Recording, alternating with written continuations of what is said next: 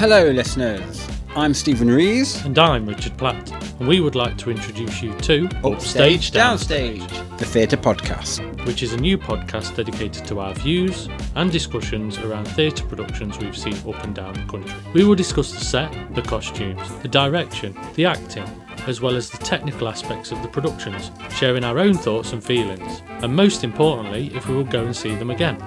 For this introductory episode, we're going to talk about us and why we decided to start Upstage Downstage. So grab a brew, take a seat, and let's raise that curtain.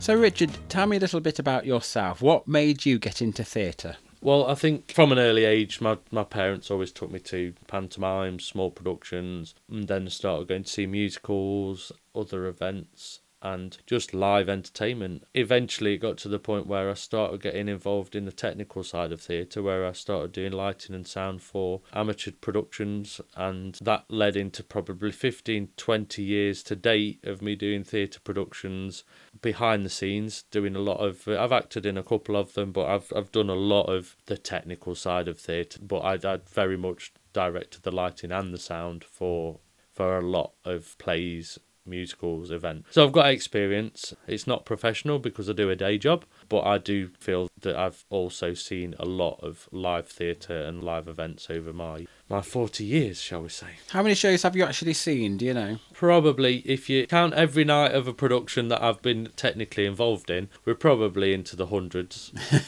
from maybe 1,000. I've seen small productions to big productions. I've always got an open mind when I see any theatre, so, and that's across the country. There's still many things I want to see, and I've got some favourites and I've got some things that I don't necessarily like. And that's what will be apparent with this podcast. So, Stephen, tell us a bit about you. Growing up, we were not like a theatre-going kind of a family. I just knew that there was a bit of a performer or a bit of a show-off. I had a creative side. I think that was more of the storytelling side of me, or living in a fantasy or my own little world, because I hated reality. Yeah. So going to school, I wanted to be a part of the drama unit, but I never really fitted in all of it. Better not to fit in. Yeah, exactly. So there came a time in my life where I was just doing a boring job, and I decided I need to go to university. There's something here. There's a passion that I needed to explore. Who is this? What is this within me? Who is this person that I'm going to become? Because it's not unleashed yet. So I went to do theatre arts, and I learnt a bit more about the theatre and the intricacies of stage management, the lighting, sound, technical bits, but not too much. I was more there for the writing. I was a playwright. More I wanted here to write for the drama, weren't you? Yes, I liked creating the conflict in drama. I knew when I went to university, I had so many ideas. I was a writer. I would be writing sitcoms. There's stories I wanted to tell, these characters that I found hilarious. I wanted to explore that, and it wasn't until my third year where I pushed myself into acting, where I thought, I could do this, there's something about this I quite like. There's a burning passion inside. Yes, and when I finished university, I went to a few local theatrical companies and got involved, and I'd done quite a lot of acting, enjoyed it, and set up a theatre company, mostly to produce my own shows, and I'm just more for the writing now. At the moment, I'm writing a book and some stage plays. I did try to do professional acting, but I never got anywhere.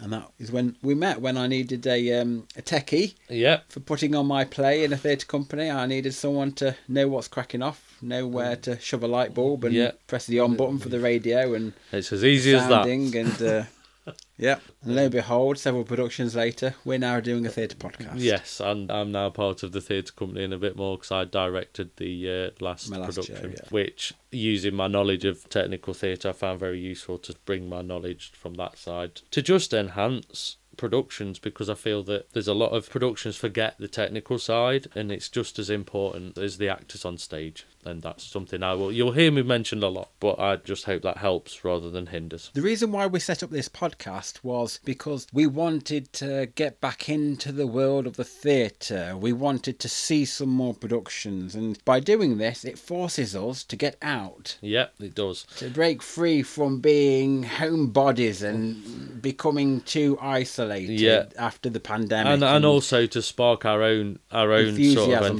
to do productions again. And I think that's important. But also, I've seen quite a lot of productions, and I've always got something to say. Well, you've always got an opinion. I found that. Yes, I don't like to hold back when it comes to having an opinion on a production or a play, where some professional productions can be worse than some amateur productions, because I've seen a lot, and I've seen things go wrong, and I've seen things be dealt with properly, and I've seen things go really well, and I've seen that they deserve all the praise they get. Okay, so Richard, what's the most outstanding performance or show you've seen? It's got to be one. Just one. That means the most to you. It's going to have to be Starlight Express at the Victoria Apollo in its original state back in the late 80s. I was very fortunate. That was the moment that theatre was sparked in me by my dad booking me and my mum a ticket, and it was in its original state with scaffolding everywhere, it was race tracks everywhere, and the actual whole theatre had been completely transformed into a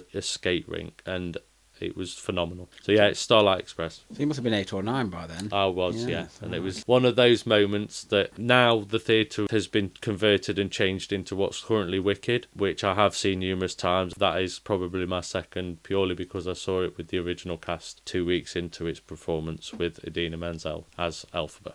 But we won't talk too much. So what about you, Stephen? Mine has got to be Noises Off by Michael Frayn, I saw at the New Theatre in Cardiff, Wales. Good choice. Now, it had Colin Baker in it, and I absolutely loved him. I first went to that theatre. It's a beautiful theatre, absolutely beautiful. And I drove basically from where I lived at the time, Abbots Bromley in Staffordshire, all the way to Wales in my little Skoda Felicia on my own to go and see Noises Off. But I first went to that theatre to go and see A Bedroom Farce with Louise Jameson and Colin Baker. And then I noticed a couple of years later, or a year later, Colin Baker was in Noises Off, and I knew I wanted to go and see that just because of Colin. Yeah. And then when I saw that show, I was just blown away. It's like, that is so great. It's definitely on my top 10 list. But the thing is, I saw it once, and I had to go and take my sister back there to book on, I think, in the same week. Yeah. To go and see it again. Yeah, and I can see why. Go and see this. You've got to see this. So that's I saw one it in Sheffield the first time I saw it. So that's that might have been that tour. I'm not quite sure,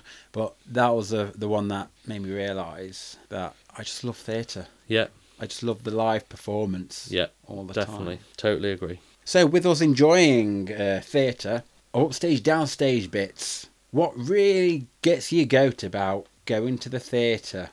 My pet hates are putting too much technology involved in a production that doesn't require it. If a production is set in a period piece, why are we seeing technical things on stage that we don't need to be? They should be hidden. For me, it's not necessarily about what I find annoying on stage, but off stage, I can't be doing with people rustling their sweets. They're chuntering whilst there's a performance going on. And it aggravates me when people, this is the audience, when people go to the toilet and they don't even think to be courteous as to not let the door bang shut, or just during the performance. And mobile phones have got to be don't get me started on mobile phones. Worst. Turn it off. Stop taking... Why do we need to check text messages halfway through a production? Just put them away. Yeah. Why can't people just give it a rest? They've come out, they've paid to come out of the house to be entertained. Why are you taking that with you to then see who's messaging you?